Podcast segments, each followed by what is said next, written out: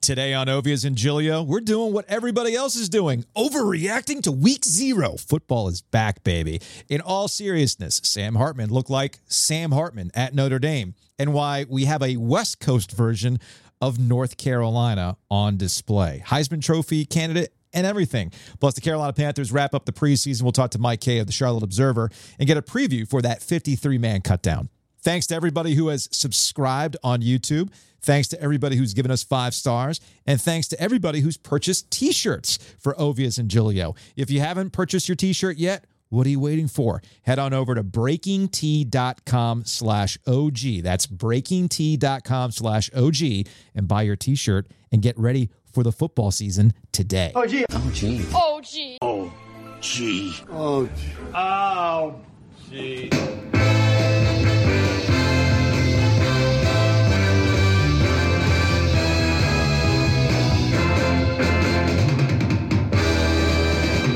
Let's podcast alongside Joe Giglio. I'm Joe Ovies. We are in Eford Studios, downtown Raleigh. Thanks to Empire Properties and thanks to Copiers Plus. Check them out online at copiers-plus.com. I actually had to use the Copiers Plus Kyocera unit in my house because the eldest, the eldest boy, finally got his learner's permit. Had to scan some things, had to make sure I had copies of stuff. It's not like I'm taking his full-on birth certificate over there.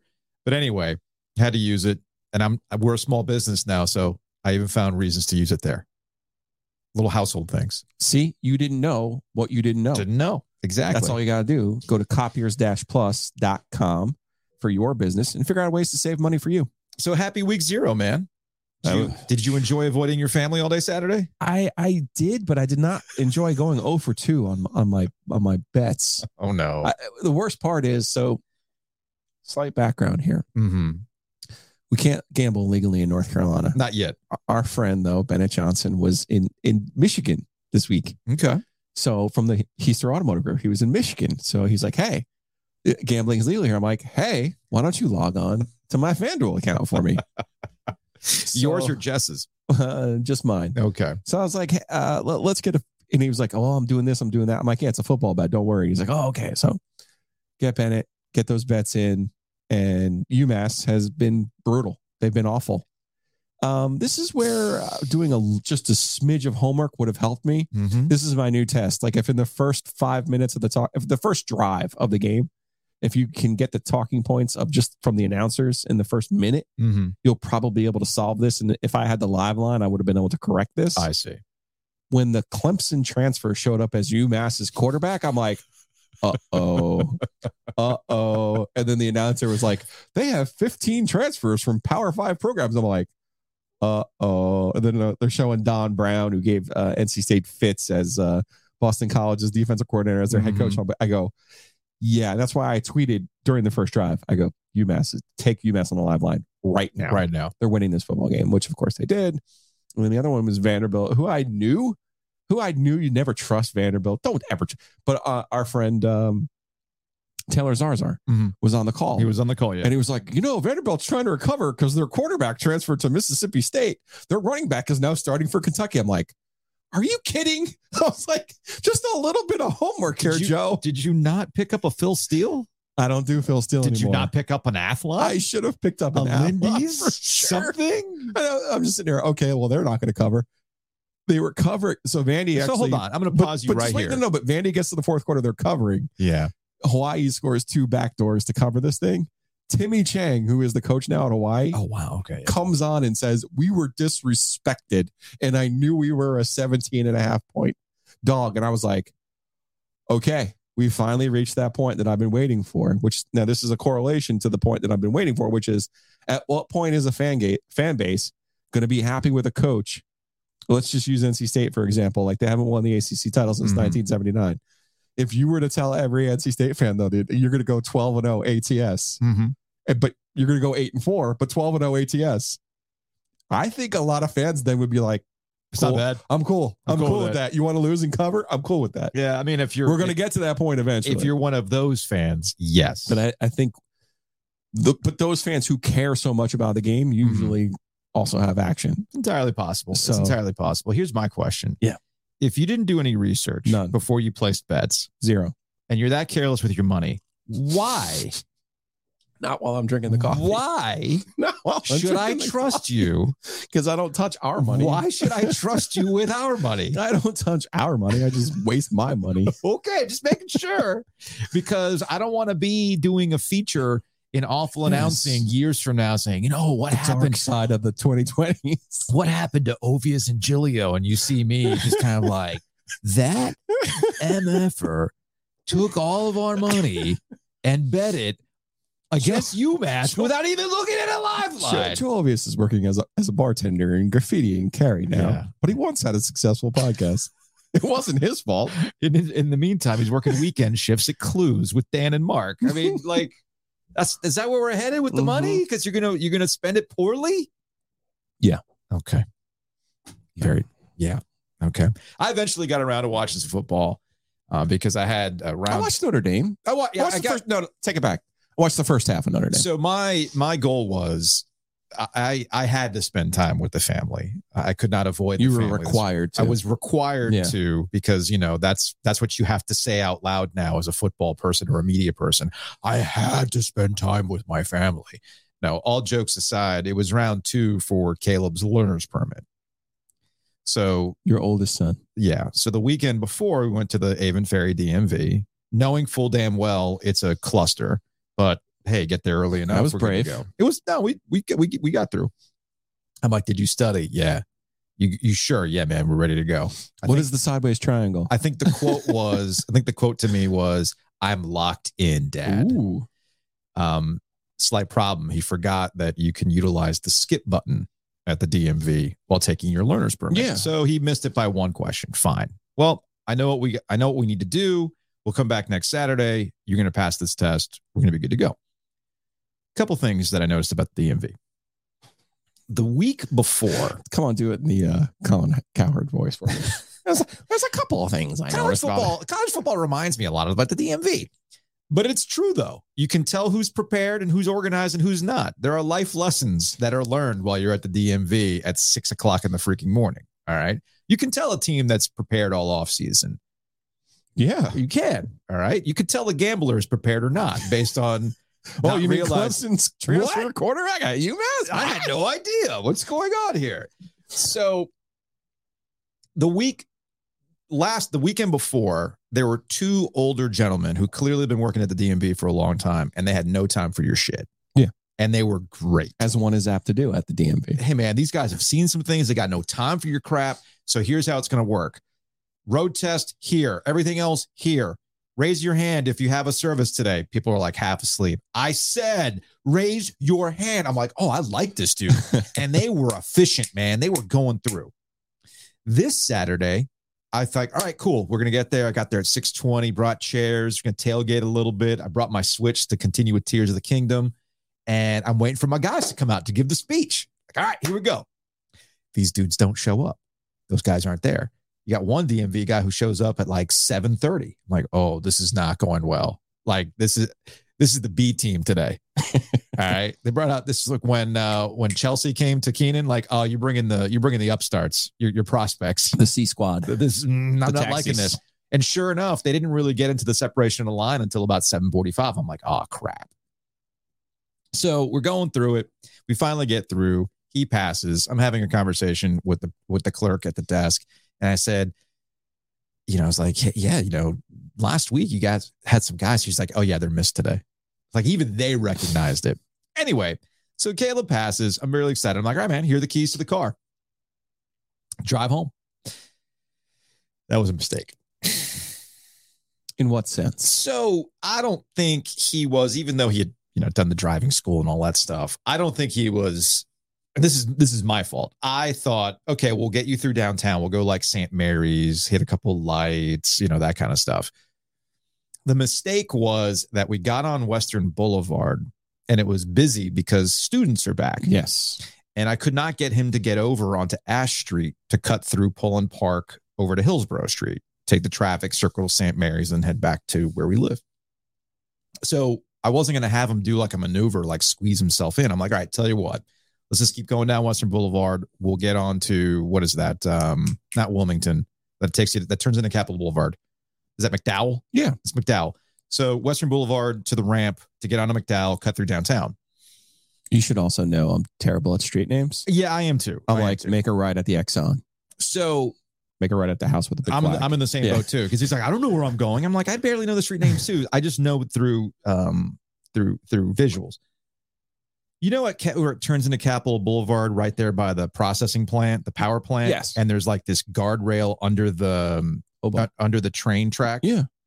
Even I, even you had to you, give it the even you, you and I will have. If you're in that right lane, man, that gu- that guardrail will come up on you quick. yeah, yeah, yeah. and it's trafficy. I forgot about it. Mm. I had to take the wheel because he was going straight for the guardrail. I'm like, buddy, you got to turn. But but no, you got to turn.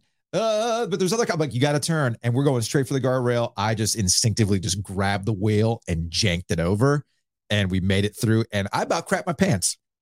I about crapped my pants. It's not a great sign. no, but it's Um, but it's, you got to learn. You you got to Yeah, but- learn. Okay, okay. Sometimes you get thrown into the ocean and, and you got to swim. You do, yes. Those are life lessons. And that's what we did. However, That's what we did. however, Later in the day, we went on 264 out to no, Beefmaster. I was gonna say no, sir. Just go in your your neighborhood. Start Nope. start small, man. Nope, nope. So So what- one, that's the the one benefit of Garner. Hey, like look. I can just have them drive in the neighborhood first and be like, I don't think James left the neighborhood for like a month. Nah, man, I'm all about swimming. Let's drive ocean. to the pool. Let's drive back. Let's I- drive to the Harris Teeter. I- Let's drive back. I, the reward was, hey, if you pass your learner's permit, permit, we're going to drive out to Beefmaster in Wilson, get you some highway driving. Okay. So we went with our friends Ryan and his buddy Eli, and you know Ryan's getting a, a little sample because this is what's coming next for him because his kid's about to get his learner's permit and everything else, and I wasn't going to have him do 440, so we got out to like Wendell Falls Parkway, got gas, and then got back on the highway. And I'm like, all right, here's what we're going to do. And he was better on the highway. Although after about 30 minutes, you could tell like stamina, buddy. It's like my back hurts. I'm tired. I was like, oh, so now you know what it's you haven't done a road trip yet. You'll know. You'll know. So we got back uh, after all these things and sat down and, and watched some of the Notre Dame Navy game. It, I had a couple of takeaways from from that game. Specifically, Sam Hartman was doing Sam Hartman things. Anybody who's surprised that Sam Hartman was able to translate what was a very efficiently run offense at Wake Forest to having some dudes with him. Not that Wake Forest doesn't have dudes, but there's a different say, elevation. Don't pull a. Um, I'm not. This is not about. Jason Garrett on me right I'm not. now. I'm not doing that. I'm simply saying that the biggest difference that Sam Hartman actually is going to have at Notre Dame versus what happened at Wake Forest is that there's a legit defense that will be Yes. able to sustain itself throughout the season. Credit to Dave Clawson, who's able to have success throughout the year with, let's be real, not having a full allotment of dudes because you can't at a school like Wake Forest. There's a little smoke and mirrors sometimes, which is why the offense is what it is, and they've had a lot of success with it. But defensively, Wake Forest ends up having some Sure. issues. That is not Notre Dame's problem. two two disappointing parts from that broadcast Yeah. from for the NBC. Okay. Right. And Jason Garrett is now their color guy, and and you know he went to Princeton. He's a smart dude. When uh, Audric Estime, who's their running back, who who looks like a million dollars, keep in mind, right, Mhm. was running all over Navy and looking great. He uh, Garrett goes, he never had a running back like that at Wake Forest, and I I I was like, I didn't want to be that Wake Forest fan who's like, these guys don't know anything buddy, Kenneth Walker is in the NFL. Yeah. Like he just had an amazing rookie season. I get it. He finished his career at Michigan State, but he still went to Wake Forest. He Mhm. still played with Sam Hartman. Pretty much anyone in the pros in the last five years played with Sam Hartman at Wake Forest. And then at halftime, did you catch the ECU slander? At no, I didn't catch. I didn't catch the halftime because I know they're playing what Michigan ECU next week or this upcoming week. yeah, Michigan ECU is like one of the first Peacock games on their on their package. Yeah. They had one of they had somebody from Ohio State who was in the halftime show. First of all, NBC. I, I said this during hockey. I'll repeat it now during college football. Now that you're doing these things, Mhm. you have you you have a Chiron. Okay, Pl- please use it. Okay, because I spent the entire halftime going. I I know this white guy played you played quarterback at USC at some point Yeah, but I can't remember which one he was. It Yeah. was Matt Cassel. Okay. Yeah. And then like this other guy who's yam who's from Ohio State is Big Ten, yammering. Big Ten legend Matt Cassel. This other guy is yammering about uh, Michigan, and you could tell he's not exactly enthralled with Michigan. Mhm. But then he says, "Oh, they have a cupcake walk, easy cupcake walkover in the opener Oh, I against that. East Carolina, and I I'm like, that. ooh, And I was like, no, no, "Sir, no, no, no, no, sir, no, no, no. listen, No. I expect Michigan to win the football game, But, but you don't think ECU is going to fight? Then you don't know anything about ECU absolutely not. because damn well ECU is going to fight. Absolutely not. I want to be. I want to be clear about because you're right. I'm not trying to act as though Wake Forest is sisters of the poor, if you will. Sure. I'm simply pointing out No, that no, there's no. a You're, you're saying one through 44. yes, Notre Dame's got more guys. They've And got there's, more there's No guys. doubt. There's no doubt. and this is not anything. Now, do I think Notre Dame's going to win the national championship with Sam Hartman? Mm, not necessarily. But what's what's that was Notre, a dream start though for Notre Dame. what's Notre Dame been looking for the last couple of years? I mean, well, ultimately, what have they been No, getting by on? Ask yourself a question: Who's the last good Notre Dame quarterback? I mean, Ian Book was Ian good. Book was fine. he was good, but he wasn't Sam Hartman's on a different level, man. correct. and it's not just the system it's not the the mesh it's not a, if you watch sam hartman play the last five years for wake forest you'll know he's got the goods he looks comfortable out there you and i were joking about it he looks like an nfl quarterback playing college football but there's a reason for that. There's going to be a trend this year. yeah You're going to see it a lot locally too. Brennan Armstrong, Mhm. sixth year. You're looking at a this is a grown ass man. This is adult. Okay. right Uh, Devin Leary at Kentucky, transferred from state, sixth year player, grown ass man. Uh, there's a lot of sixth year quarterbacks out there who have used the NIL money and used their extra year of eligibility from the pandemic Mhm. in order to set themselves up. Right? Like if Mhm. you're Devin Leary and you're a seventh round pick last year, you you might not make any money. Instead, you go to Kentucky, you make 40 grand a month. Pretty good. it's pretty good money Brennan Armstrong getting 200,000 from NC State. I would take that. Sam Hartman probably getting a half a million from Notre Dame. Yeah. I'd take that. I, I don't see any issues with that. And I think you'll see some more of that. But I do think this year is an exception in terms of that sixth year. it's a difference maker for the I mean, sixth year yes and you're also talking about Sam Hartman, Brennan Armstrong. These are guys who are graduates. These are guys not they're not waking up at eight o'clock on a Monday getting to class over No. Har- over at the uh, over at the imploded Harrelson Hall. but i here, do okay? think Like, R.I.P. no- Harrelson. no one's doing that anymore. No. All right. R.I.P. Harrelson. Never find yourself in a stall at, at Harrelson. So you're just not going to have legroom. Here's the thing about I, I agree with you, but I do think this is the future going forward. Yeah, It's not, But I do think there's a fifth year and sixth it- year. I do think there's a difference. I, I'm not going to disagree with Yeah. that, but I do think that you're going to see a lot more fifth year situations play out because of NIL, and you're going to have Yes. guys that truly can be difference makers. At- like at Notre Dame, because again, Notre Dame's been desperate to find a good quarterback for a while now. Everything else has been in place. What do we know about Notre Dame? They beat you on the line. Oh, their lines are Their lines are incredible. front. Again, that's a thing that Wake Forest just unfortunately Sure. does not have. hence the mesh. So they've got the line, they've got the defense. They snuffed out Navy pretty damn well. We'll see about their defense. We'll see. I, I'm confident in their defense. And again, I'm not, I'm not dumping the Gatorade after after Navy. but that's what you do after that's what you do in week zero, bro. No. Like for instance, and and I guess by the way, uh, we should uh, we should go ahead and we, we have new sponsors. we do. Our college football conversations on Ovies and Giglio brought to you by Wings Over. There's Wings Over Raleigh. There's Wings Over everywhere. No, no, no. We got Raleigh, Chapel Hill, Greenville, Ryan Malley over at Wings Over Raleigh. Let me tell you something. You trust our food takes at this point, right? Yes, Butcher's I hope, I hope Market. so Butcher's Market, Oakwood Pizza. The wings are that good at Wings Over Raleigh, Wings Over Chapel Hill, Wings Over Greenville. Ryan was Ryan's a UMass guy. Oh, he's got to be he's, a, hype. he- he's a Boston fan, and He's I'm like, why do I like you, Ryan? You're, you're a Boston fan. This doesn't make any sense. Went over there, got the wings, and I'm like, oh, these are really good. Mm-hmm. Because I told him, "I- if we're gonna do another food stuff, can't suck, man. That's right. I can't fake this. It has That's to right. be good. The sweet chili wings are my answer right now. You you like hotter than I do, Mm-hmm. and I, I and the, the buffalo was was good, okay, but the sweet chili, that was the that was the right spot. All right. So order your wings. Get your, it's tailgate season. Football season is wing season. Can't argue this. This is inarguable. Mm-hmm. All right. Check them out. Wingsover.com. I'll be headed there when I get back from Hershey, since I'll be doing home tailgating for That's the right. most part. Well, that's the thing. You you can order these, bring them to the tailgate, order these, have them at home. That's Go pick them up on Hillsborough Street is- there. that is exactly what I'm going to be doing when I get back from some travel hockey. But with with week zero, dude, you make the overreaction. You say things like Southern Cal is the West Coast Carolina. Okay. Caleb Williams is going to have incredible Heisman moments because he's going to be required to do so for Southern Cal to be in the national championship conversation. It's more of the same with Southern Cal. I get that it's week zero. I get it's the first week. They've made some transfers to get their defense better. Where have I heard this before? Where, where am I hearing this before?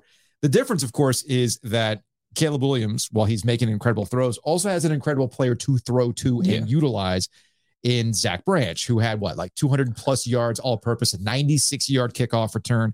That's a difference that Lincoln Riley's bringing to Southern Cal that we don't quite know if that's exists at Carolina right now. Uh, I and think Tez- and the Tez Walker situation Sure. also makes that thing complicated. I think Carolina's got plenty of skill players that, that are going to make them go. The thing about USC is their schedule is actually a lot easier than Carolina's. And, and not a lot of people are talking about Carolina's schedule, in part because every year, I feel like when we get in this division stuff, it's, oh, this division's easier, that division's easier. And the, the thing wasn't necessarily the division, it was, well, do you play Clemson? Who do you play out of the league? When you look at Carolina's schedule, they play South Carolina out of the league this year. Okay. That's not, that's a tough game It's a tough game to start. the last time they saw them down in Charlotte, they got the break speed off of them. Mhm. Okay. Um, Minnesota is a good team, I get it. They're playing them in Chapel Hill, and I get it. They're not Ohio State and they're not Penn State, but It's a solid- Minnesota, they've always been a solid squad. don't blink because that's a game you could lose. And that's what I'm saying. Like, they just don't play many games where you're like, well, they're definitely going to win that one. They're definitely going to win that one. And that's where I get into some questions about Carolina. I don't have any questions about Drake Maye. Mhm. I don't have any questions about their skill players. Kobe Paysour last year stepped up, showed some things. Omarion Hampton's a guy who started gangbusters last year. Mhm. I would expect him to, to to show a little bit more this year. The potential is definitely there. The big question with Carolina is their offensive line. You know, last two years that that's been the, the big issue, and they'll get tested right away with that game down in Charlotte this week. Um, so that's a, that's a great start for them. You got State with with UConn on Thursday. Another one of those. Be careful. You know what I mean? Yeah. And I get it. They're State's a two touchdown favorite, but you look at that game and you're going, don't sleep on UConn Yeah, now. we'll we'll we'll get to that. There's some hey Joe questions related to that line. Duke gets Clemson here. forget. I mean, it. talk about jumping into the end of the pool, Well, deep end of the pool. Big Game Boomer has already claimed Duke over Clemson as his big. Don't be surprised if. Well, you know. Boomer is like a Clemson fan, grew up a Clemson fan, and doesn't like Clemson, doesn't like Dabo. I know, I know. Uh, he's also really good at engagement. Yes. You and I can learn a thing or two. Speak, absolutely. Speaking of engagement, shout out to Josh Graham, uh, our friend, who is also the king of online engagement from time to time. And look, Josh, he's out in the triad. He spends a lot of time around Wake Forest. So I, I was with his original tweet as it related to Sam Hartman, Notre Dame quarterback, all that stuff. Can't wait for the national reaction to this game. Be whoa, this Sam Hartman guy is actually pretty good. It- Josh is right.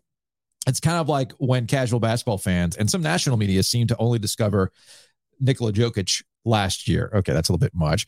Josh then goes, Dirty little secret. Wake isn't heartbroken. He's responding to, he's a traitor to Wake. Should have stayed. ND pays more, though. Josh correctly says Wake isn't heartbroken that he's gone and fans still love him after his five years. Because if he stayed, they would have risked losing a kid in Mitch Griffis that they would like for the next three years. In a way, it's very Russ Wilson, Mike Glennon at NC State. And that's Joe when I said no. Josh, Josh, don't, Josh. Just, just, just no, no, no, no, no. Is is there is there a minor league baseball contract somewhere in here?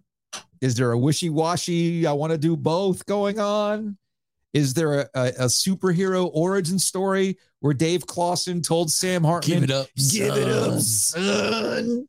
Is Sam Hartman going to go on and win a Super Bowl? Is Dave Clawson going to get ripped on broadcasts throughout the year because of the choice, right? Cutting, running the, them. the- running Sam Hartman out of of of Winston Salem. Will he marry a pop star? Although he's handsome enough that it's entirely possible. Absolutely. it's entirely possible that'll be the case. Is he off to win a Super Bowl? Okay, that might be a bit much. But the point is, these are not the same. I think what's going on with Sam Hartman is just like what happened with Devin Leary at NC Yeah. State, that the COVID year created situations where guys can go make money, take advantage of it. It's a win win. Schools got you for X amount of years. You can spend one last season putting some really good tape on a team that could possibly go places while the other school, while the school that you're leaving can move on to their next guy. So I think it's a win win for everybody involved. It is not the Russell Wilson, Mike Glennon situation. Housekeeping. Although, what do I know? Sam Hartman uh, might uh, might marry a pop star when it's all said and done. All right, big thanks to State Farm for sponsoring Ovies and Giglio. Matt Davis, check out insuregarner.com. You can give him a call at 919-779-8277. Again, that's insuregarner.com. Or you can go to theoginsurance.com. Theoginsurance.com. Saw Matt Friday night at the Garner football game. He's over there off of Aversboro Road. Mm-hmm. Your home, auto, pet, life, you name it. Pet His insurance is a real thing. also does uh, financial services. We would not be in those smart positions that we are without a Matt Davis helping Yes. us out. So check him out, theoginsurance.com. Also, thanks to Homefield. You can check them out online at homefieldapparel.com. Use the promo code OG23 to get 15% off your order. It's not too late. I know week zero just hit, but week one's when the real show starts. Kind of like Caleb and his first day of school fit. I was like, I thought you were going to wear this. He goes, can't can't hit him with the fire too early. It's an A day. I'll hit him with the B day. Mm. Well, that's kind of like week zero. Week zero was the A day. Now you got the B day coming up. Make sure you got the right fits. Go to homefieldapparel.com. They got great old school inspired shirts, super comfortable shirts, and you can use that promo code OG23 to get 15% off your first order. Next topic, please. So the Carolina Panthers wrapped up their preseason on Friday. They wrap up the preseason 0 and 3, but as we know, the records in the preseason don't really mean anything in the grand scheme of things. It's what are you looking for? Did you accomplish what you were trying to set? And I think they kind of did that on Friday night First with quarter. Bryce Young in the first quarter. I mean, Yep. that's that was my ultimate takeaway. Bryce Young looked like they're bringing him along and they should be prepared for week 1. I have zero concerns about Bryce Young specifically the concerns really are around the offensive line and the playmakers around him. Are they there yet to truly elevate Bryce Young to what he can be? Yeah, we're not going to know about the playmakers until we see Miles Sanders. I- I'm still convinced he's going to be their hammer. I, Sure. I think you're going to see something closer to Christian McCaffrey out of Miles Sanders in terms of his usage. I- I'm convinced. Jonathan Taylor, remember, absolutely ran all over the NFL uh, two years ago. Do you know Mhm. who his head coach was? Frank Reich. So that doesn't mean Miles Sanders is going to have that many carries, but I, I think he is going to be the bus driver on this team. And then I think DJ Chark, you're going to see Adam Thielen, you're going to see Hayden Hurst. I don't think he has a favorite target yet. Mhm. And that's going to come with some time. You're going to need to see some more of that. Uh, I do think Hurst has the potential as a tight end to be one of his best friends. But as we've learned all of those years with Philip Rivers, your running back becomes one of your best Is- friends is your someone buddy, you throw to as well. So, uh, one a couple of things I liked from Bryce Young this week. He showed a little bit more of his wiggle. Mm-hmm. He showed a little bit more of his running ability. Mm-hmm. And this doesn't mean run the read option. This doesn't mean, you know, goal line power with Cam Newton. It was escaping the rush. It was extending plays. It was also picking up some first downs. It was also getting out and running and just sliding. Yes. You know, I saw that a It's- couple times. It's funny you mentioned that because uh, Frank Reich was asked about that after the game in that kind of maneuverability. We know he's capable of doing it. It was one of the things that well, we, we, did not see in the Well, we first two. we didn't, and we didn't really see it while he was at Alabama either. But when it needed to happen, we saw it, and that's what Frank Reich was asked about after the game in terms of that maneuverability. And sliding did come up. No, and, and his instincts, right? And we got to work on his sliding a little bit. You know, we got to work on his sliding a little bit, but um, he has that in him. He has that instinct, right? He has that make you miss. Like even when a guy has him dead to rights, you know, we've seen that in practice. Um, you know, little snippets of that. You know, you come out, a guy has him dead. He has that little stop, stop, start, hesitation move. That's that's hard to figure out. So, um, so that was good by him. What happened with Adam uh, towards the sideline on that first drive? He just got the wind knocked out of him. So that was Frank Reich on uh, on on Bryce Young and his his his maneuverability. We saw more of that. Uh, a couple other things that I actually liked. They got out of the huddle Mhm. sooner. Now, obviously, one of the reasons that they loved Bryce Young was his intelligence. So this doesn't have to be a Sean McVay, Jared Goff. I hold your hand with, until the play clock goes down to ten and, and the radio goes out, right? yeah. But it still it helps to get out of the huddle. It helps to have the different voices in your head Mhm. In the helmet talking to you. I, I think that that's part of the urgency that I was talking about when it came to the Panthers and what I wanted to see. So in those two drives, those things were good. Mhm. Okay. cutting down on some of those penalties. That that's the sign of a well coached team. By the way, when we talk about good coaching, you execute what you're trying to do.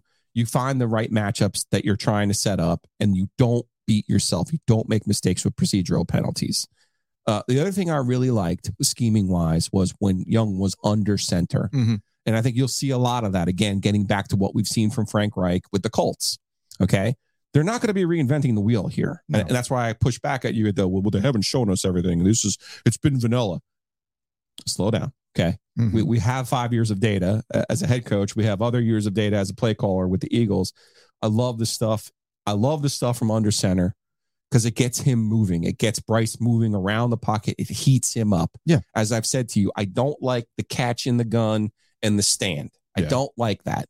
And there was two throws on that first drive that were the catch, stand, and he missed the throws. And I'm like, I don't like this Yeah, I think that's a but the byproduct center, of the center getting out, moving around. Mhm. It's gonna, and that's where I think Miles Sanders becomes even more of a factor for them. So those were the things that I liked. Icky still struggling a little bit. yeah. Uh, couple sacks there, or at least one of the sacks that I saw. A couple of plays where I'm like, we got to work on this still. The the, the Ike Ekwonu part is going to be interesting because it, it, it it's a it's a depends on who you ask. Real quick about the Frank Reich and not showing too much.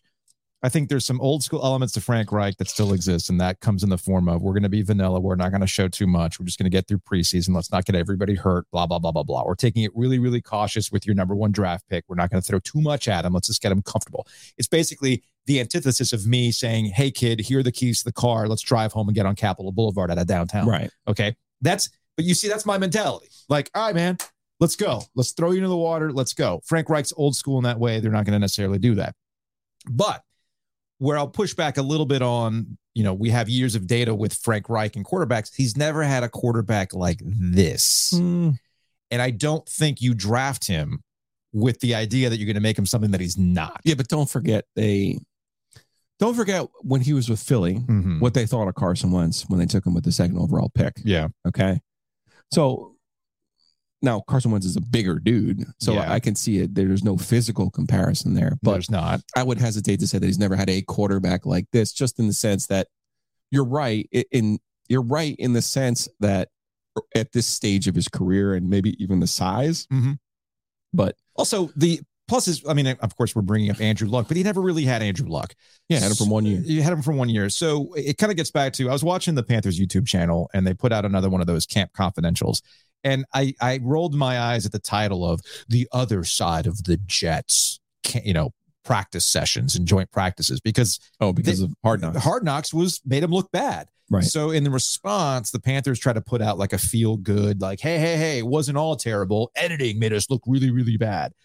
But I thought it was very interesting at the jump that they got a clip of Hayden Hurst talking to somebody with the Jets, and here's what he had to say. I'm picking it up, young guy. It's pretty good, man. He- He'll make some throws.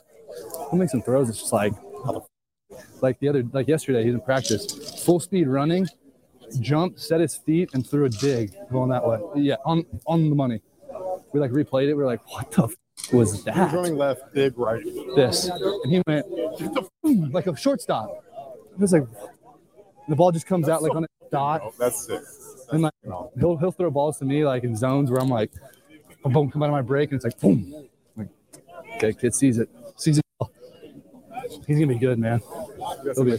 So that's Hayden Hurst off the Panthers uh, Camp Confidential. And that's what I'm getting at in that Frank Reich hasn't had a guy who seems to be able to process at the rate that he's going right now at the size that he's doing it. He said, Hayden Hurst says, like a shortstop. Where have we heard that Sure. before?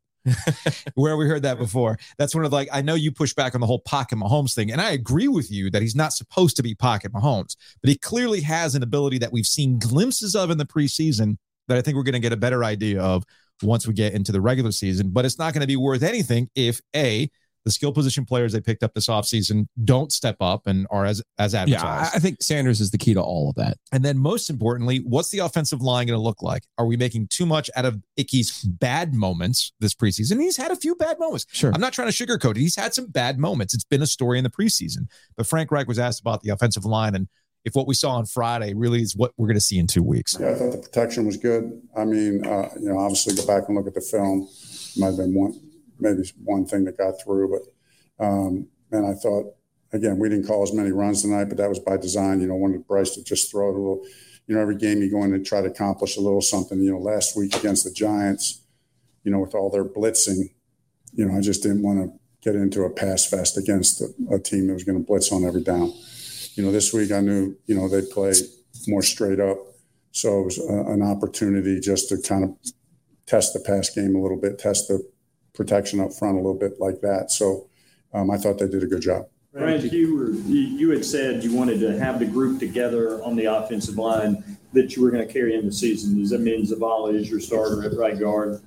No, I'm not saying that yet. I mean, you know, obviously that's ideal, but we'll, we'll, we'll you know, we'll evaluate this tape and, uh, you know, we got the next, you know, next few days to kind of figure that out and make that decision.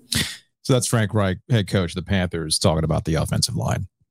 to put a bow on all of our preseason coverage because we had been talking about well what does the preseason matter right Yeah. i thought that first quarter now the panthers didn't win the game at, uh, a la the ravens or whatever It's we not were- about winning the game, though. it's not it was about that first quarter Yep. and showing getting you in a rhythm getting you warmed up getting you heated up in a game situation so that on in week one when you're down in atlanta this doesn't look foreign to you Mhm. that's what I that's what I wanted to see not only in week one and in week two. Then you want to take week three off, fine, Right. right? And, and maybe he learns. Maybe they figure it out. Maybe. right. But I, that first quarter is what I wanted to see from them. It gives me more hope.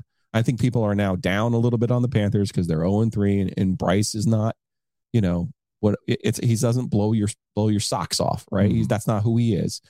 That doesn't mean he can't have moments. I, I, like what they did in that first quarter. I think that's going to be helpful for them. I- I like their chances in week one down in Atlanta too. Else, well, you said that what's this preseason been about? I'll I've tried to put my finger on what exactly it is about this NFL lead up that's not clicking with me. And I think the other story from the weekend finally crystallized what's been off about this this preseason. And it's not just tired storylines like is Dak Prescott the guy, which we'll get to in a second because there is a Dallas Cowboys related story that I'll tie back to Bryce Young. I honestly think that the Damar Hamlin cardiac arrest scared the NFL so much that they almost had a guy die on the field. That we're actually seeing a change in how they operate this preseason, and it's led to a little uncertainty. And we saw it again with the Dolphins and the Jaguars this weekend, where was it? Uh, Daewood Davis, wide receiver, um, had a neck injury, and they took him out on a stretcher. And both uh, Doug Pederson, the head coach of the Jaguars, and Mike McDaniel, the head coach of the of the, of the Dolphins, said, "Forget it. Yeah. we're we're done here." Same thing happened with the Patriots a couple weeks ago, where they just said, "All right, we're done. We're not going to play this game anymore." You've seen some of these joint practices. They've ejected early from these joint practices because they don't like the uh, the tenor of the practices. They've been too physical. There's been fights. We're putting guys in bad situations. So you see some joint practices that have just been straight up called off. We mentioned the Jets and the and the Panthers earlier. They were scheduled to have more joint practices, but they're like, we don't like this. I feel like I don't know. It, and maybe it's it's it's the moment. It's in the middle of the moment. But I do feel like we've seen a, a, Well, it's a- cumulative too. it is. I, I It's not just Hamlin, it's Tagovailoa from Yes. last year as well. And I think I, I've been trying to tell you that we we keep acting like football is going to rule the world forever. And I'm Mhm. sure there was somebody on a radio show back in 1934 that was like, boxing is going to be king forever. Forever. It'll rule. Look at all these people who showed up at Yankee Stadium to Yeah. see, you know, whoever the big fighter was of the moment, right? Joe Louis. It's the world changes, man. Things evolve. It- and you can't sit here and think something's going to run hot forever. That doesn't mean football is going to turn into boxing, right. but Damar Hamlin actually did die. He was revived. Mhm. His life was saved. Mhm. Okay. So uh, think about how different our conversations are about the NFL. And I, I think it, Mike McDaniel's reaction to, to this latest injury, this is Mike McDaniel. This is not Mike Ditka. This is No. not some, you know, rub some dirt on No. it kind of guy. He's a younger guy. We've seen some things. He's seen it with his quarterback with the Yes. concussions. Here's what he had to say. he's a you know he he's a hit pause real quick. Oh. For those n- not on YouTube right now, if, if you're listening just to the podcast, he this Mike McDaniel's struggling. He's emotional right now. He's trying, to- you know, he's he's obviously working through his emotions and he's trying. This is a guy who's Mr. Polish, Mhm. right? This is a Mr. Frazzled. Swag, Mr. Swag. Frazzled. He he is clearly in his fields over a player, which he's about to explain, Mhm. has made an impact quickly as a personality with the group. And he's sitting here processing all of this in real time in his press conference. Um, he's a, a great.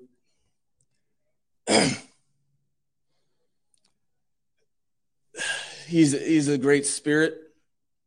First and foremost, you know he had a um, rookie show, or not uh, not a rookie show, a um, in one of the offensive meetings uh, early on in camp. Um, he did. Uh, you know, a, a rookie event, and you could see the rest of the. And he, he kind of sang a little song, and he, and then told a story, and you could see the rest of the offense from that point on. Um, really, uh, you know, he's he's magnetic. He, he's got a cool personality to him, and um, and guys really saw that from then on. The receivers already knew it, but from then on, he um, wa- was a guy that you know his teammates really root for. That tells you everything about um, a human being because you can't in a locker room of of individuals that spend so much time together. There's uh, there, there's no hiding your your your the good things and the bad things. Your um, really who you are is really put out there, and um, he's a popular guy among, amongst our team because of how he works. He uh, and, and he, you know, it's been. Um, I had such a pleasure um, in his development process, and was excited for um, a couple opportunities he was going to get. Um, but more than anything, um, you know, we're just uh, hoping for a full recovery and have had some good news and hope to have some. Um, So that's Mike. He's, uh, he's and he's out of the he's out of the hospital. Um, but still, you could tell, you know, just if you're if you're just listening to McDaniel talk, where you watch that clip uh, from the Dolphins press conference, he's completely shook. Yeah, and if you didn't if you didn't see the play, it was another one of those Hamlin type plays where it was a football play. Mhm. Wasn't a cheap hit.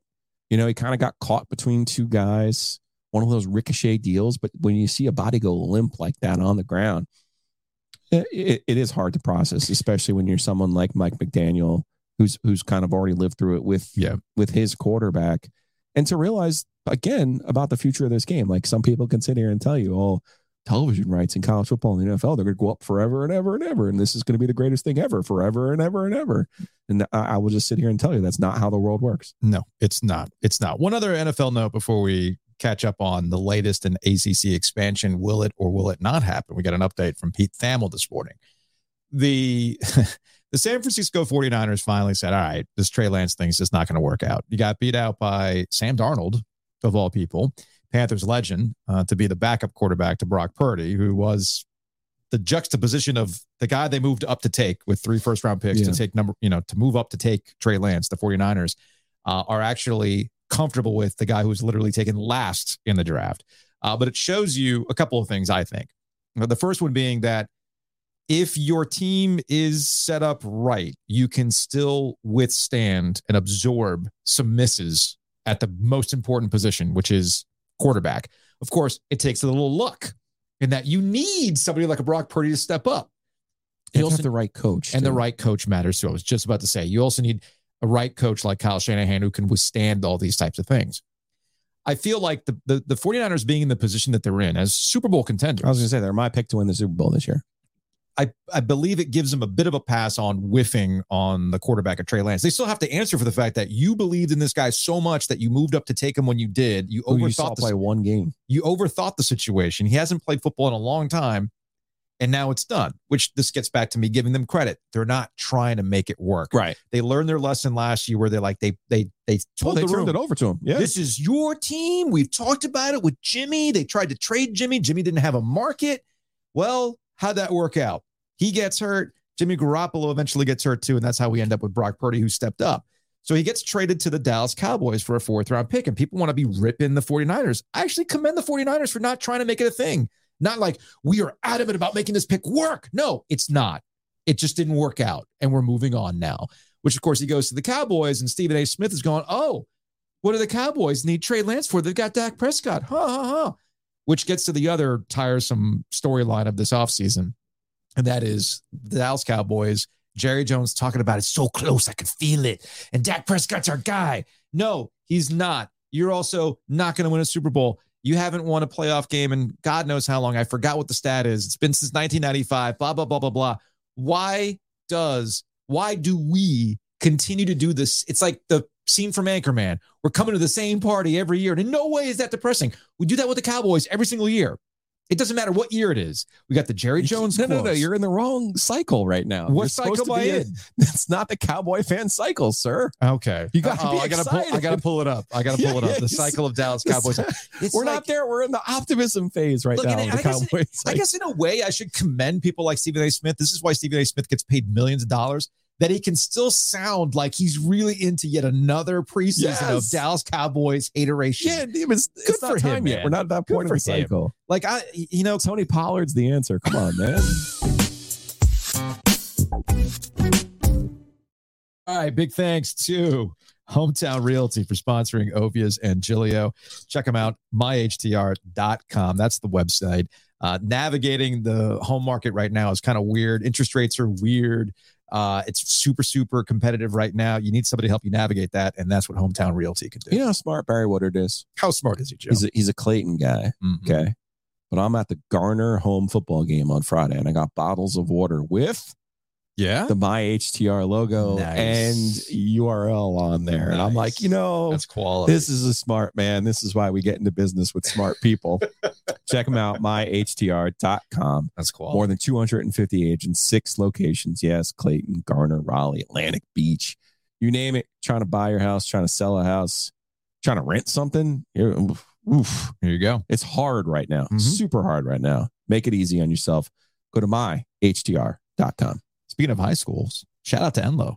They won a football game. They beat Cary on Friday. Did they? Yeah, they were at Cary. They beat Cary.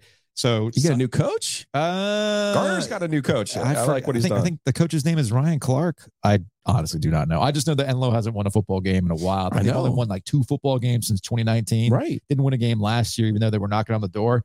They beat Cary. So look out, Broughton. Look out, Gibbons on the schedule this year. Uh oh. in fact, uh, I Oh, we should do a show from Gibbons. well, I, I was no, no, no. I was talking to or you want to do one from Enloe? Gibbons is actually playing at, Enloe, Okay. and Broughton's playing at Enloe. Can you throw out the first pitch or something? no, actually, I talked to the head of the Booster Club, Okay. and they want us to do a show out there Let's do it. at homecoming. Want to do a show out there? Absolutely. we'll make it happen. Uh, we have to make sure Whitaker and Hamer can knock out the contract for us to do a live Yes. show from the high school, though. Make sure we don't get sued. WH.lawyer is the website. Check out Whitaker and Hamer. They got offices all over North Carolina. They got all the G's covered, and I'm sure they can have a uh, some sort of release for the school that you know anything we say or do cannot be uh, we cannot come back to us. Retweets do not equal endorsements. exactly, exactly. Again, check them out. WH dot lawyer. So as we've been doing this show, Pete Thamel uh, got on the the Twitter machine and updated us on the ACC expansion story that will not die. Joe, are you okay over there? You got a sneeze? Oh boy, it's not even allergy season yet. Good Better now. back at it. So Pete Thamel says after a weekend of conversations, there's continued momentum toward the ACC adding Stanford, Cal, and SMU. ACC officials are working on gathering the president's chancellors on a call, which is expected to take place at some point earlier this week. Thamel continues. Sources caution that nothing is finalized and the details are only in pencil as of now. Expect a decision either way this week. Officials are still working specifically on how to divide the pool of money that would be split up amongst the ACC members after the three schools join. That amount is expected to be between 50 and 60 million dollars annually. Some of that will be distributed to all members and the rest would be put into a pool for success initiatives. So, long story short, not a lot has changed in terms of the dynamics for the ACC and the expansion of Cal, Stanford, and SMU. That those three schools are willing to take less money, that or in the case of SMU, no money, and put that in a pool and see how it gets distributed. We know that Clemson, Florida State, North Carolina, and NC State voted no the first go round. So I'd like to know which one of the four or multiples have now decided after doing back of the napkin math, pencil math with these financial initiatives, that's going to get them to flip. One of my sources says it's Clemson. Okay. And in the sense that, and it does make some sense that it would be Clemson because if you're talking about adding incentive based rewards, mm-hmm. well, which fo- which football program is most likely to cash in on those football based rewards? Uh, Clemson, Clemson, the team that's running hot right the now. one that's won seven of the last Yes. eight league titles. It's why I've always found it funny that Florida State is pushing and pushing and pushing, like, we need more money. Yes, it's all based on success. Here's our calculations. Mike, last time I checked, guys, you really haven't been running hot right now. So you want Wake Forest Well, they to should, get, to they get the should just- money? they should just put Navy in the league because Okay. remember Navy played Notre Dame in national TV, and I'm sure all of those viewers were turning it, were tuning in for Navy, It's not totally Notre what it is. Dame. Totally what it is. I mean, I can see it from Clemson's point. I'm point so of view. tired of all of this. By the No, way, I'm- like I'm here we same boat as you. are Uh, on, my- on whatever day it is, and it's like it's embarrassing. Stanford and Cal add nothing. Yeah. SMU adds less than nothing. This is embarrassing. Mhm. You're, I mean, do what you're going to do for the sake of money. Just come out and say it then. And and I don't know why they all hesitate. And please don't give me how great of an academic institutions they all are. But please that's the line. spare me. That's the Just line they keep. me. That's the line they keep using. That we Spare can't. me. We can't leave Stanford and Cal Yeah. behind. This is such embar- great academic institutions. this is embarrassing for the ACC. It's embarrassing for SMU to be like, I'll just come for free. Yeah. Like, and then Stanford and Cal, you, you cool, cool. Cal, you're the worst run football program in all of Power Five.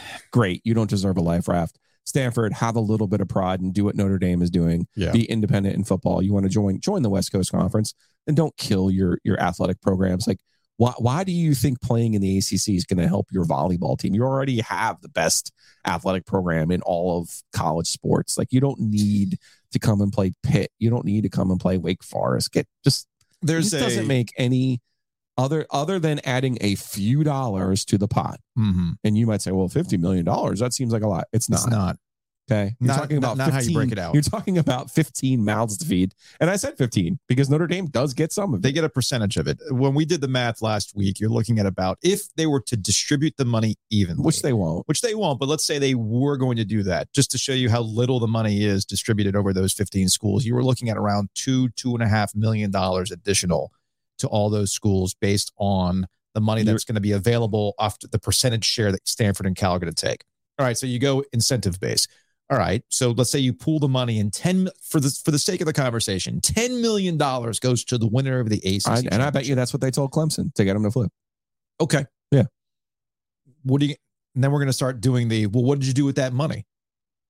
Also, Well, that whole model's going to change too. that's and that's what I keep I'm- getting back to. I was laughing my ass off at Vanderbilt with these great facility upgrades. I'm like, hey guys, maybe you didn't get the memo. Things are changing. All right. you know, you know, your facilities don't matter anymore. TV Your NIL money does. TV money's changing. All these things are changing. So I'm really at a loss as to why you think this is going to buy time. Now, the argument that I've gotten from email and through social media is that, well, this is about, you know, kind of setting yourself up for whatever it is that happens next. Sure. Well, if that's the case, that's you, don't- even you don't have to do that because you have a grant of rights and a deal with ESPN that goes through. You 36. do, you do, you do. But let's say 2030 is when the next, like as I've been pinpointing, 2030 is the next round of conference realignment, the big one, if you will, Yeah. where we could see the college football playing schools, the elite level schools break off and do their own thing. Because I think you and I are both in agreement that that's where this is headed. Yeah. That we're getting a super league and that people will go back to a much more regional based scheduling for their other sports as it should be. I know you've been on that for a long time. I think we're finally seeing that light at the end of this ridiculous tunnel that we're in. But if it's about setting yourself up for the future so that when you deal with contraction, you've got schools that are more like minded with you, this goes from embarrassing There's for not- Stanford and Cal. No, but hold, hear me out here. Yeah. This goes from embarrassing Stanford and Cal and SMU for lowering themselves to do this to join a conference and back to being embarrassing for the ACC. You got to think three steps ahead. For as much shit as John Swofford got as commissioner of the ACC, Swofford knew where things were going. You might not have agreed with his overall execution and who he added, but he knew where things were going. So he positioned the ACC in a in a spot that could survive.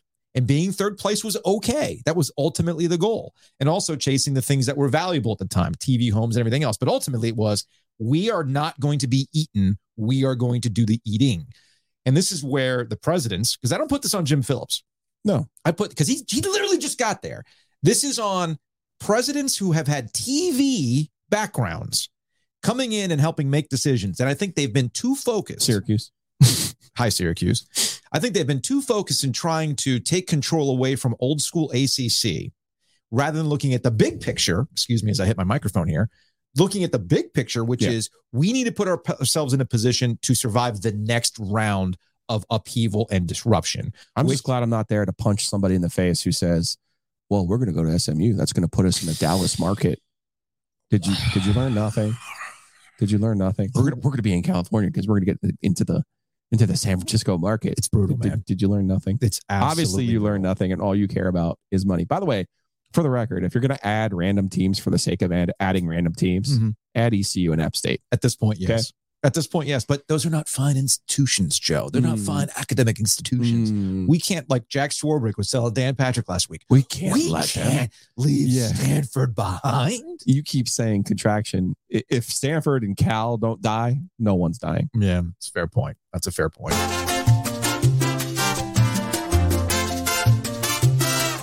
Big thanks to Breeze Through for sponsoring Ovies and Giglio. We're a couple weeks away. Speaking of doing on location shows, we're going to be doing an on location show from the Breeze Through across from PNC Arena, Carter Finley Stadium in the Beer Cave. Joe, yeah, played, for this. I played golf with Adam on Friday. Yeah, he was pumped about what we have going on for our show September at the Breeze Through on Edwards Mill Road.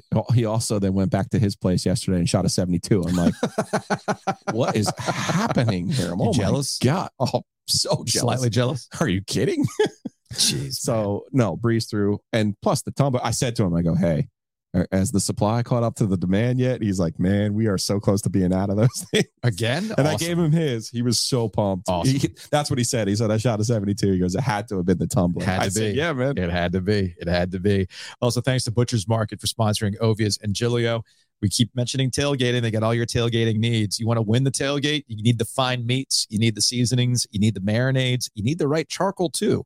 So go to Butcher's Market. They got all that stuff on top of beer, wine, everything else. Sandwiches, man. Also in Wake Forest, I didn't know this. Now that we know the Groove Wagon is there too. Yeah. That was a great moment in OG Synergy when Riley was like, hey, get to the butcher's market and get the Groove Wagon. Love it. Absolutely love it. So again, big thanks to Butcher's Market. Head on out before you head out to your tailgate, or if you're going to do the home tailgate, because that's what my football season is going to look like. A lot of just hanging out at the house uh, and watching games on multiple TVs, maybe even hanging out in the backyard if my Wi-Fi gets far enough. Just saying.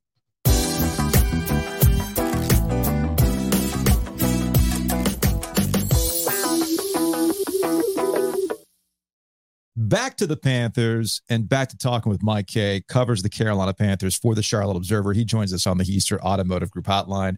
You made it through another preseason, Mike. You're rewarded with covering the 53 man roster cut down.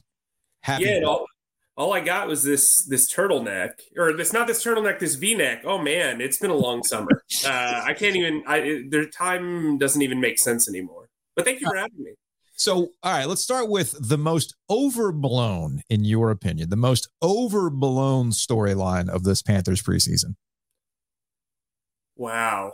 There's so many. Um Ikem Ekwonu has had some very, very rough moments. I overall I wouldn't say I'm concerned. Uh he kind of looks like what he did last year, only they were able to mask a lot of the pass protection issues because they ran the ball so frequently. Any offensive lineman will tell you when you when you run the ball consistently, they're able to find a rhythm. When you're getting two or three series and most of its pass sets, it's very hard to find that rhythm. Um, I think for him, the next step in his development is is improving as a pass protector from a technique standpoint. It's like he's using his natural ability to block, and sometimes that can cause problems. I remember when he was a prospect and I was in Philly, I viewed him as a guy who had Jason Peters like traits. Now, that's not what I would say he is, but I think that's his upside if he really puts it all together. He's an incredible run blocker. They just need to kind of put everything together. Mike Kaye, Charlotte Observer, joining us here on the Hiester Automotive Group hotline. All right, preseason's over. I I, I like that first quarter uh, in the Detroit game, Mike. That's kind of what I was looking for. What were some things that stood out from you from that first quarter? Well, they passed the ball down the field, which is something that it almost felt like Bryce Young throughout training camp and throughout the preseason. The first two games was coached to take the underneath route because they didn't want to expose his playmaking ability, and it, it kind of seemed to work in a negative fashion. They they allowed him to kind of do what he does. In this past game, there were there were crossing routes, there were post routes, there were go routes. Like they allowed him to throw the ball beyond 15 yards. And I think that's where he can be very successful. He has a very subtly impressive arm and he's able to kind of maneuver around the pocket. We saw on two separate runs back to back that he has that one cut ability that a lot of running backs wish they had. And I think his understanding of the pocket, his under- ability to see downfield, even at his size, we've talked about the last time I was on here for a five foot 10 guy, his ability to see the field is incredible. Mm-hmm. And his ability to process is very, very good. So, um, I, I think what they just allowed Bryce to do is be Bryce. I think when you're sometimes trying to hide the specialness, that in turn can really downgrade the play of a player who can be special. Mike Kaye joining us. Charlotte Observer covers the Panthers. Check out the podcast Processing Blue. Everybody has a podcast these days, man. It's it's it's wild. Uh, I found that out. You know, there's 4.1 million registered podcasts right now. I didn't know that, but now I do, and my life is better for it. Yeah, a little fun fact for you. Speaking of uh, speaking of processing, I guess that's the thing that everybody has talked about with Bryce Young. They love the way he processes the game. We played a clip from Hayden Hurst that came out of uh, the Panthers Camp Confidential, where he was just kind of like in awe talking to a Jets defenseman about all the things that he can do. And I, I am curious, and Joe and I have gotten into this debate a couple times this preseason about Frank Reich being an old school guy and the idea of not showing too much versus, well, this is who Frank Reich is, and that specialness might not be on display just yet. How do you kind of view what we've seen so far in kind of showing what Bryce Young is capable of because of not wanting to put too much on tape versus this is just how Frank Reich is? Well, I think he's kind of like an old school baseball manager, right? Where that one through four hitter is not really going to change. He he's a guy who believes in righty versus lefty. He, he, he's a guy who follows the basics of the game. He's a quarterback from the '80s, right? Like so.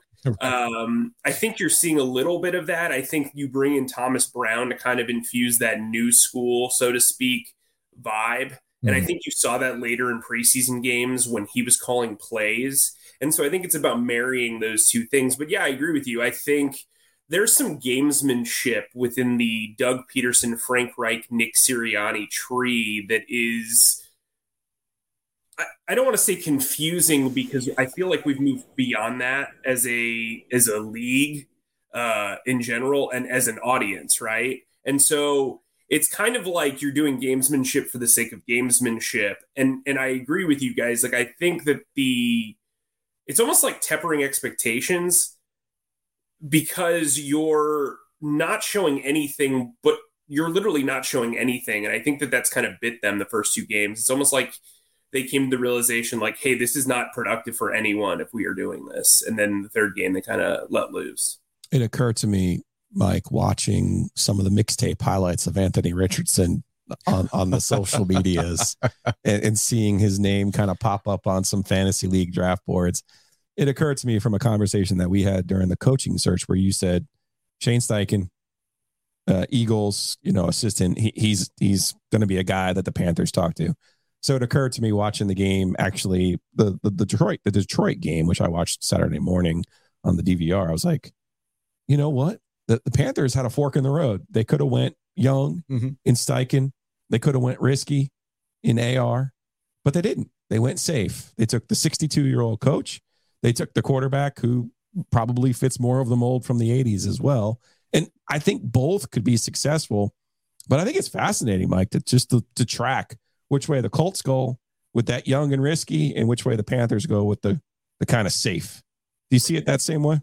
Yeah, I do. Uh, and I think what's interesting about that, I brought up the Doug Pederson, Frank Reich, yeah. Nick Sirianni tree. Shane Steichen's somewhat a part of that. He he coached under Frank when Frank was an OC uh, with the Chargers. Obviously, then Frank's number one mentee, Nick Sirianni, gets the Eagles job. He immediately hires Shane Steichen. So there's a lot of like cross pollination in, in, in this scenario too. Um, and I would say, just thinking about it as you bring it up, Matt Rhule, right? Matt Rhule, like typically when you fire a coach or a, something doesn't work out, especially as a new owner, you immediately go to the opposite. And so I think Frank was the safe choice. I agree. I don't even know if he was the, I mean, look, some people would call him the boring choice. But I think what they needed was a sure thing. They needed to start putting together wins. I also think it's kind of misguided to be like, yeah, Frank Reich's going to lead to immediate wins. He never won a division title when he was in the AFC South, which is was largely considered the worst division in football right, the entire right. time he was there. So I, I think Frank kind of got the rough end of the deal when he had a GM who, in Chris Ballard, who a lot of people think is way too hesitant with roster moves and some would say scared. Um, it, I think Frank's got a better opportunity here because of how collaborative Scott Fitterer is. Mm-hmm. And I think the collaboration of everybody really is what sold them on Frank. I think Shane's a guy who is kind of feeling out the process. He's in his mid to late 30s. He's not a guy who is particularly experienced when it comes to leading a group, even as the offensive coordinator in Philly, he was only the offensive coordinator for like a year and a half. Uh, when Nick Sirianni took over, he was the play caller, and then Shane took over, and they started doing really well. Um, and so I think that limited sample size, when compared to Frank Reich's NFL odyssey, is not as appealing, maybe on paper, to a newish owner who had to deal with somebody who was an amateur when it came to the NFL. Mike Kaye, Charlotte Observer, covers the Carolina Panthers. You, you mentioned Scott Fitterer, and, and, we'll close on this. Uh, I think it was, uh, I'm, tr- I'm, trying to remember the reporter who asked uh, about, maybe it was Sheena who asked about the laser eyes making an appearance as we uh, as we get ready for the start of the season. With this 53 man cut, I think you've speculated about this as well. A potential to make a move, maybe add somebody on the offensive line. Maybe they just wait for guys to get cut. They pick some people up on waivers. How do you how do you expect what do you expect the Panthers to do to add on this roster based on what we've seen so far?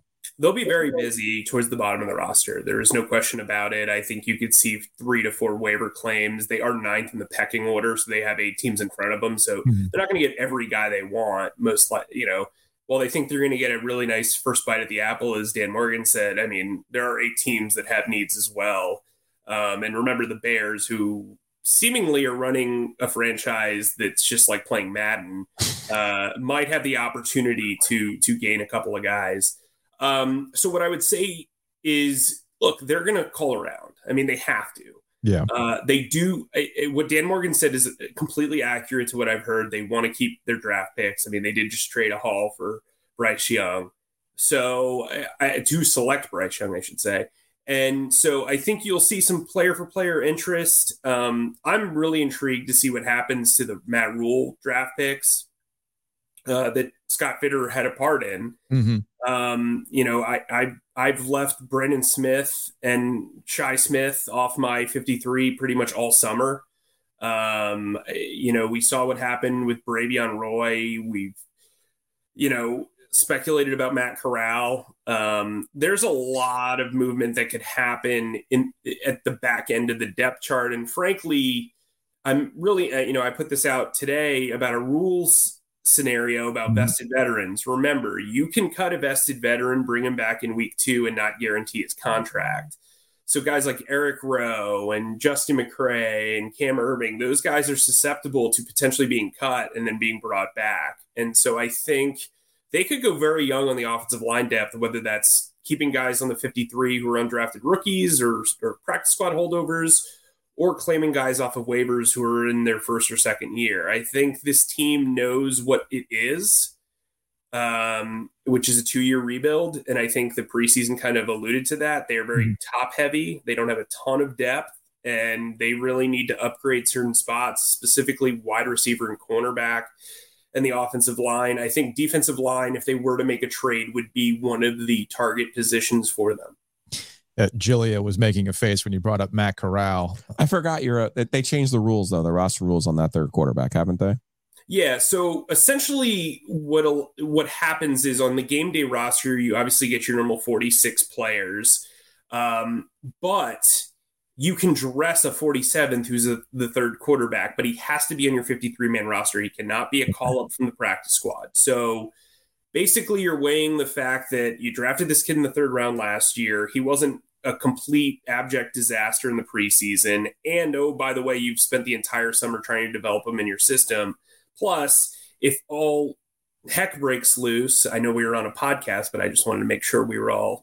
Fine. You're good. You're good. Um, then you have Matt Corral, who's who has the you know institutional knowledge of the summer to understand what goes on in the offense. I mean, you know, we do know that Andy Dalton's coming off a back injury. We do know that Bryce Young is five foot 10, 204 pounds. Uh, so, I mean, I don't think it would hurt you. Also, is it worth keeping? Like, is it worth dropping him for like a sixth cornerback or? Uh, yeah, you know that Walker's available again. I mean, anything's come on. Is this you're talking Will Grier and it didn't Jimmy, work. Jimmy Clausen territory here? Look, it, it didn't work. It's over. It didn't work, man. It's a wrap. Look, I you know I tweeted this earlier. Sam Ehlinger, who they drafted in Indy, yeah, uh, who got to start, who I don't think is better than Matt Corral, but maybe you say to yourself, "Hey, I want my guy." You know, I mean, yeah. I you think, know, I think you hit the nail on the head there with with the Rhule guys and yeah. yeah. Makes sense. Mike Kaye. Hey, man, we appreciate it. As always, go check out Processing Blue, the Panthers podcast over at the Charlotte Observer. We'll talk to you later. Sounds good.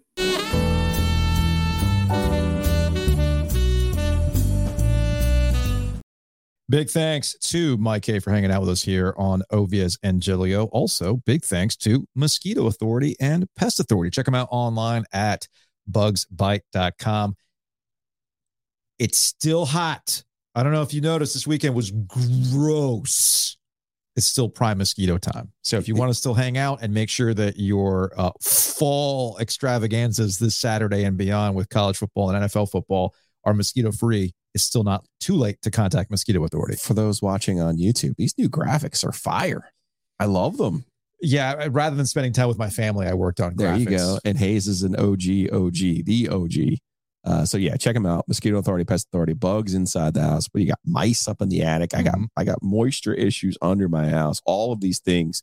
Mosquito Authority, Pest Authorities help me with. I'm telling you that 360 barrier, moisture barrier, is a game changer for your house. It's key. Give them a check. Check them out. Bugsbite.com. Also, thanks to Oak City Sports Cards, buy, sell, trade, downtown Raleigh, Weston can make sure that the cars that you have, you, you think you have some value.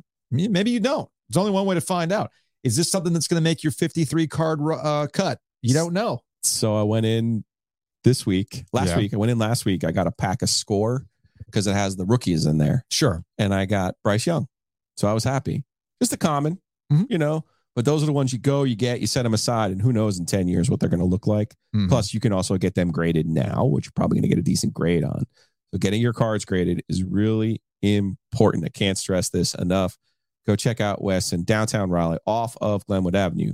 It's Oak City Sports Cards. You can catch them online at oakcitycards.com. All right, let's get out of here with some Hey Joe questions. Check out Oakwood Pizza Box in downtown Raleigh. Check them out Wednesday online. through Sunday. Sunday and order online, oakwoodpizzabox.com. Get the special, get it on a square. Are we best be pizza not only in Raleigh, but the best pizza in North Carolina. Are we going to be ordering a bunch of those in a couple weeks? We are. We have OG Pizza Night coming up 918. There's a certain football game being played on a Monday. Hmm.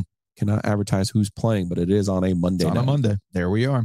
All right, from Tony, what do you predict will uh, be the play that? oh, wait, what do you predict will be the play that will live rent free in Giglio's head till next ACC kickoff? From Tony, uh, from Troy. We don't know yet. We don't know what game it's going to be. What will I be frustrated by Yeah, though? yeah, like a, So a the- the- call that shouldn't have happened. So that there's a big discussion right now in the Garner Gambling group Mhm. That NC State plays both of the Virginia teams this year. All right. And I think both of the Virginia teams are going to suck out loud this year. Like, I think there there's a chance Virginia doesn't win a football game. And Virginia Tech, now, I could be wrong, but I was looking at their transfers. They're from Norfolk State, North Carolina A&T, and Old Dominion. And I'm sitting there thinking, this might work in basketball. I'm not sure that's going to work in football. Uh, so Virginia Tech, in my opinion, has a loft, Mhm. uh, a lack of talent Mhm. problem. Okay. Mhm. So the big debate in in the G4 is, well, state's state's going to lose one of them. I Of promise course. you. And I'm like, if if state loses to either Virginia or Virginia Tech, something went horribly wrong. It's They're- NC State we're talking they're about. so both- that's in play. They're both on the road, Yeah. so there is that. yeah. Um, I do think they will absolutely just beat the donkey do out of Virginia in September. There, the the Blacksburg trip was probably it's also a Friday night game. Could be a little more taxing, if you will, but still All right. that. So if something were to happen in Blacksburg, I predict that would be the one. Because right now I'm predicting Duke to be the WTF loss for NC State this year. Because Duke's going to start slow, and people are going to be down on Duke. Yeah, but And Mike we, Elko's still a really good know, But coach. we know better than that. We and they talked still about have really good, and they're going to have really good talent. Yeah, we've talked about And- it all season where where Duke could have a worse record but Yeah. still have a better season. But State's going to go over there with a good record. Duke's going to have a bad record, and Duke's going to beat them. And people are going to be like, "What just happened?" in the in the words of Bomani Jones. Uh, listen to me now, believe me later. Yep. That Duke game will not. It should not surprise, given No. what we know about this. No, Duke especially squad. since Boston College is not on the schedule. Speaking of uh, speaking of the Wolfpack from uh, from Matt, what's your thoughts on the point spread for Thursday's game? it feels too high. It just What's- feels too high. What's the spread right now? last I s- let's let's stop guessing and just look at And just go look at it. yeah. let's, let's do that. It's like 15, 15 and a half, It was more than two scores, which seems a little high. I, I just the thing about college football is, a- as I learned in week zero, you don't know who's squirreling our way on somebody's roster. Mhm. Did you see the, the Big Ten is going to mandate that two hours before the game that they basically give out I was in it what is it equivalent to a um an an injury, injury report? report. I was waiting for you to bring that up because you got to be happy about that. Like, I'm hey, AC, hey, ACC, pay attention. That's the AC, should be doing. and I too. did. I CC'd the ACC on the tweet. It's Yeah. 15. State is favored by 15. I, I don't like state to cover that number. Uh, the total is 47. One thing we've learned from this week that running clock could potentially affect how um, the totals go. So I, I'm more inclined to take like something like a UConn's team total under in this game because I do think NC State's defense is still going to be very good. Uh, but 15 just it just feels like it's too much. From Maxwell, uh, what frequency will I need to get Lieutenant Uhura to tune into to get the state UConn game transmission? That's a CBS Sports Network game on Thursday night. It is. So shout out to Chip Patterson and the crew, the Cover Three crew, because that's their game. Uh, shout out to Chip, who is holding up the color changing cup on the Cover Three podcast this weekend. So yeah, that's a CBS Sports Network game. Most streaming bundles like YouTube and Hulu have CBS Sports Network. I know on Hulu, I get Sports, it. Yeah. So you should be able to watch. You should be able to watch that game. We got Elon and Wake on Thursday night as well. That's on that's the ACC network. E- Wake's gonna be fine, right? Wake? Yeah, against Elon. Y- Yeah. Wake has a dream start to I'm their kidding. schedule. I'm kidding. Uh, from I- I've got Alex, I got hey Joe, five vibes for Wake, man. is it a sin to be drinking pumpkin beer this early, or do we hoard until October? Man, drink what you want to drink. I'm not going to get in the way of your joy. I know it's officially PSL season, and the last week before Labor Day, they un they uh, they they they released that into the You- wild. You do like pumpkin beer? I, there's a time and place for pumpkin Okay. beer. Like there's pumpkin spiced beer that's way too sweet. It's like literally drinking a pumpkin pie. Oh no, no, no. Those are too much for me. Uh, and then New Belgium makes one that's like pumpkin with like actual spice, like ancho chilies. Hmm. Word of warning on that. Eshba and I had that on a pumpkin beer tasting podcast, and everything we had after that beer tasted like watermelon. It was the strangest thing. It wrecked our palates. It, re- it really did wreck our palates, man. But yeah, drink what you want to drink. It's all good. Uh, from ND Games 5, A, since you both are rightfully doubtful about the benefits of Stanford, Cal, and SMU to the ACC, short of Notre Dame coming in full time, which schools would you bring in to make a positive impact? And B, who would you subtract to improve everyone's payout? Notre Dame is who you subtract. Just get them out of the league now. They're not really doing any. I'm actually shocked that all these other conferences just haven't gone to Notre Dame and, and said to them, you have no power. Why do we? This is like the college football playoffs. Another example of this. Why do they continue to give Notre Dame this access when they don't have to? Is it really as simple as what you said last week that all these guys want to go work at Notre Dame? So they're thinking, hey, maybe this is my in. Is that what this is? It can't be that simple, right? Notre Dame, no, to be fair, Notre Dame does help the ACC's television contract. Mm. Those five games a year do help the ACC, Yeah. to be fair, Okay. to be real. Okay. Okay. That's number one. Um, to your point, though, if there was more shrewd leadership that did not have any sort of tie to Notre Dame at all, right? I would say to you, those leaders would say, here's what we're doing now. We're going to play all conference games and you get one non-conference game per year. Okay. Mm-hmm. And and ESPN has this power now to say you're going to play 10 conference games. You're going to play 10 conference games, one non-conference game. That would right quick fix Notre Dame's not I'm not going to ever join a conference problem. And and Jack Swarbrick in his, you know, diary of the mouth on with, with Dan Patrick last week did actually say if we were not to have access to the playoff. Of course, Jack Swarbrick now runs the college football playoff. So, So, they're always going to have access. there you go. You have access to us wherever podcast, YouTube, you name it, social media. About who to add though? Easy. This is irate Giglio I know, conference you're, you're all about it, as you mentioned App earlier. State, ECU, and go get West Virginia. Yep. I, I want the irate Giglio conference to be a real thing. At this point, if you're not going to catch up with the SEC and the Big Ten, you might as well have fun playing football. Give me every single week of somebody I hate. That'll Yes. do it. That'll do it. And that's going to do it for today's show. We will see you tomorrow. Enjoy all your favorite sports like never before at BetMGM. Sign up using code Buckeye and receive up to $1,500 back in bonus bets if you don't win your first bet. When you register with BetMGM, you'll get instant access to a variety of parlay selection features, live betting options, and the best daily promotions in the business. And with BetMGM at your fingertips, every play and every game matters more than ever. Place your money line prop, or parlay bets with the king of sportsbooks today. Sign up using code Buckeye and receive up to $1,500 back in bonus bets if you don't win your first bet. BetMGM and GameSense remind you to play responsibly. 21 plus and present in Ohio, subject to eligibility requirements. Rewards are non withdrawable bonus bets that expire in seven days. Gambling problem? Call 1 800 Gambler in partnership with MGM Northfield Park.